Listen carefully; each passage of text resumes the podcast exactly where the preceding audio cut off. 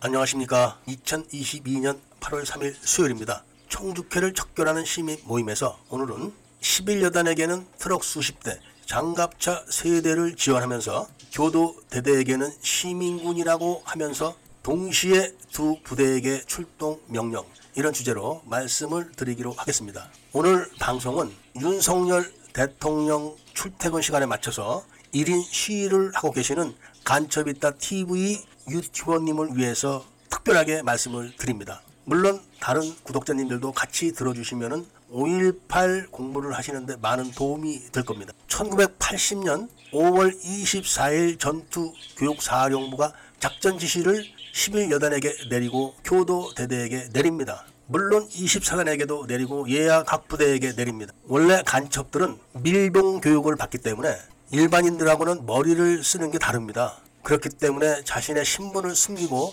간첩 활동을 오랫동안 할 수 있는 겁니다. 전투교육사령부가 교도대대에게 출동명령을 내리기 전에 작전을 해야 되는 지역의 관할권이 이십사단에 있기 때문에 이십사단과 교도대대 딱 두 부대만 작전지역 관할을 변경하면 들통이 나기 때문에 예하 각 부대에게 작전지역 관할을 변경시킵니다. 이때 전차대대와 삼십일사단 영광해안대대가 오인 사격이 일어나게끔 북한군을 투입해서 전차대대가 영광해안대대를 공격해가지고 영광해안대대가 그날 복귀를 못하게 막습니다. 공식적인 발표로는 시민군이라고 했지만 시민군이 아니라 이 부대도 사실은 시민군을 가장한 북한군입니다. 왜냐하면 이십사일 밤에 영광해안대대가 부대를 복귀하게 되면 이십오일 공안시에 영광으로 철수하게 돼 있는 이율설 부대의 철수 작전이 불가능해지기 때문에 그런 겁니다. 영광해안대대는 북한군 상장 문재심이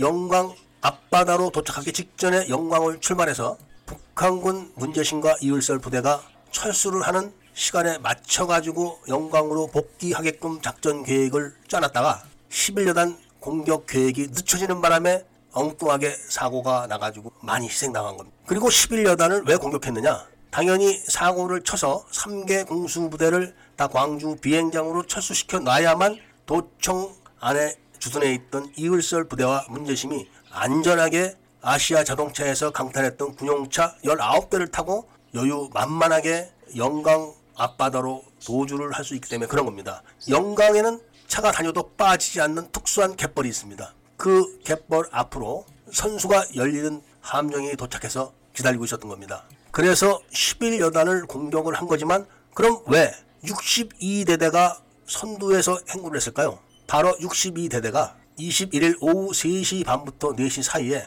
북한군을 사백여 명을 사살했기 때문에 복수를 하기 위해서 그렇게 한 겁니다. 통상적으로는 선임 부대가 행군의 선두에 서는 것이 통례입니다. 그런데 육십이 대대를 앞세우게 되면은 맨 앞 차량에 사 지역대 부대가 탑승하기 때문에 그 부대를 전면을 시킬 수 있기 때문에 그렇게 한 겁니다. 그래서 십일 여단장에게 특별히 육십이 대대가 선두에 서게 조치를 취했고 참모장이 그런 지시를 내린 겁니다. 그랬는데 병사 한 사람이 설사병이 걸리는 바람에 다시 행군 도중에 육십삼 대대가 선두에 섰다가 피해를 보게 된 겁니다. 이런 내막이 있는 겁니다. 그런데 여기서 제일 중요한 게 뭐냐? 어떻게 동시에 십일 여단과 교도대대에게 출동 명령을 내릴 수 있는가? 이게 가장 기가 막힌 겁니다. 십일 여단에게는 그냥 니네 기동해 이렇게 작시를 한 게 아니라 전교사 소속의 수송부대에서 트럭 수십 대를 지원을 해야 됩니다. 그리고 장갑차 세 대를 또 지원을 했습니다. 그러니까 최소한 전교사에 있는 간부들은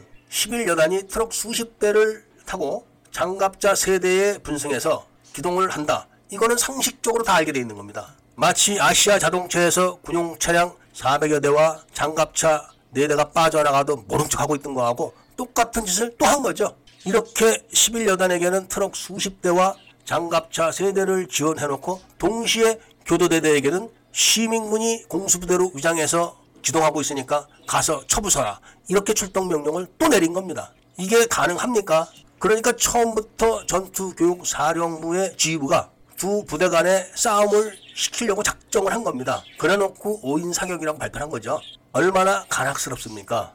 여기에 대해서 오일팔 재단이나 오일팔 진상조사위원회 그리고 국방부에서 할 말 있으면 해보십시오. 특히 국방부는 김대중 정부 시절, 임동원 국정원장 시절 김대중이 노벨 평화상을 수상하기 직전에 북한에서 북한 휴민트들이 남한으로 보내온 영변 핵기지 도면, 인근에 있는 화학기지 도면, 그리고 북한이 핵실험을 한 흑 한 사발, 이거를 보내왔었는데 이거를 정보사령부 소속 영관 장교와 부사관이 영변에 침투해서 가져왔다고 보고를 하고 그 두 사람에게 무공훈장을 수여를 하고 국가유공자로 지정을 했습니까? 그 기밀 자료들은 북한에서 파리사공 켈러 부대장 이현규 씨를 통해서 국정원으로 보내온 건데 김대중의 지시로 임동원 국정원장이 접수를 거부했기 때문에 그걸 내가 고스란히 미국 씨아이에이로 전달을 했는데 그때 내가 정보사령부 소속 사람들은 한 명도 본 적이 없습니다. 퇴직 정보부 요원들과 현역 보안사 요원들만 봤습니다. 정보사 요원들은 한 명도 없었습니다. 그런데 어떻게 그 사람들이 무공훈장을 받고 국가유공자가 돼서 지금까지 돈을 받아 챙기고 있는지 설명을 잘 해보십시오. 여기에 관련된 사람들도 나중에는 전부 다 엄벌이 될 겁니다. 지금 문재인이 부탄에서 북한 요원들을 만난 것도 자세하게 이야기를 다 못하는 것은 미국서 그쪽을 계속 동향 파악을 하고 있기 때문에 다 이야기를 못하는 겁니다. 누가 북한 요원들을 부탄에서 보호하고 있었는지, 그리고 부탄에 있는 북한 요원들은 여러 명이 지금 미국 씨아이에이에서 국제 수배를 내려놨습니다. 문재인이 야권 대선 예비 후보 시절에 네팔과 부탄에 가서 북한 요원들을 접선을 했으면은 그게 간첩입니까? 아닙니까? 왜 전일 빌딩 타는 감정서가 박근혜 대통령 태블릿 조작하기 하루 전날 국과수에서 발급됐습니까?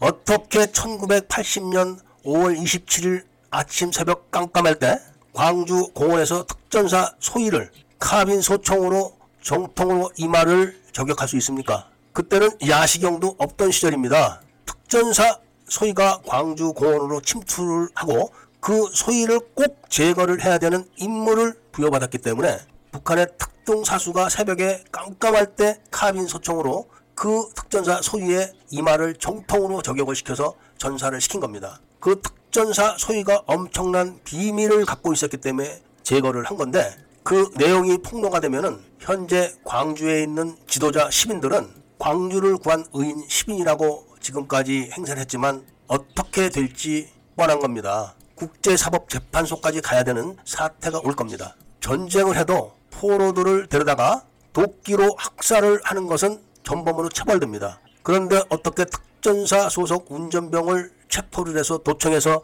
북한군이 철수를 한 다음에 도끼로 살해를 했을까요? 그 사람은 지금 유공자가 돼서 잘 먹고 잘 살고 있습니다. 지금 윤석열 대통령 출퇴근하는 시간에 맞춰서 간첩이다 티비 유튜버가 일 인 시위를 하고 있는데 우파를 가장한 위장 우파들과 또는 좌익들이 방해를 한다면 더 폭발력이 큰 비밀을 하나하나씩 까나갈 거를 말씀드리면서 오늘 이야기를 마치겠습니다. 그리고 일 인 시위를 통해서 그동안 위장 우파였다, 아니었다, 이것이 명백하게 피아식별될 걸로 말씀을 드리면서 일 인 시위를 하시는 유튜버를 적극 지원해 주실 것을 당부드리고 오늘 이야기를 들어주셔서 감사드립니다. 본 채널도 구독을 꼭 해주시고 청청모 홈페이지에 가입을 해주시기를 부탁드리면서 이야기를 들어주셔서 감사드립니다.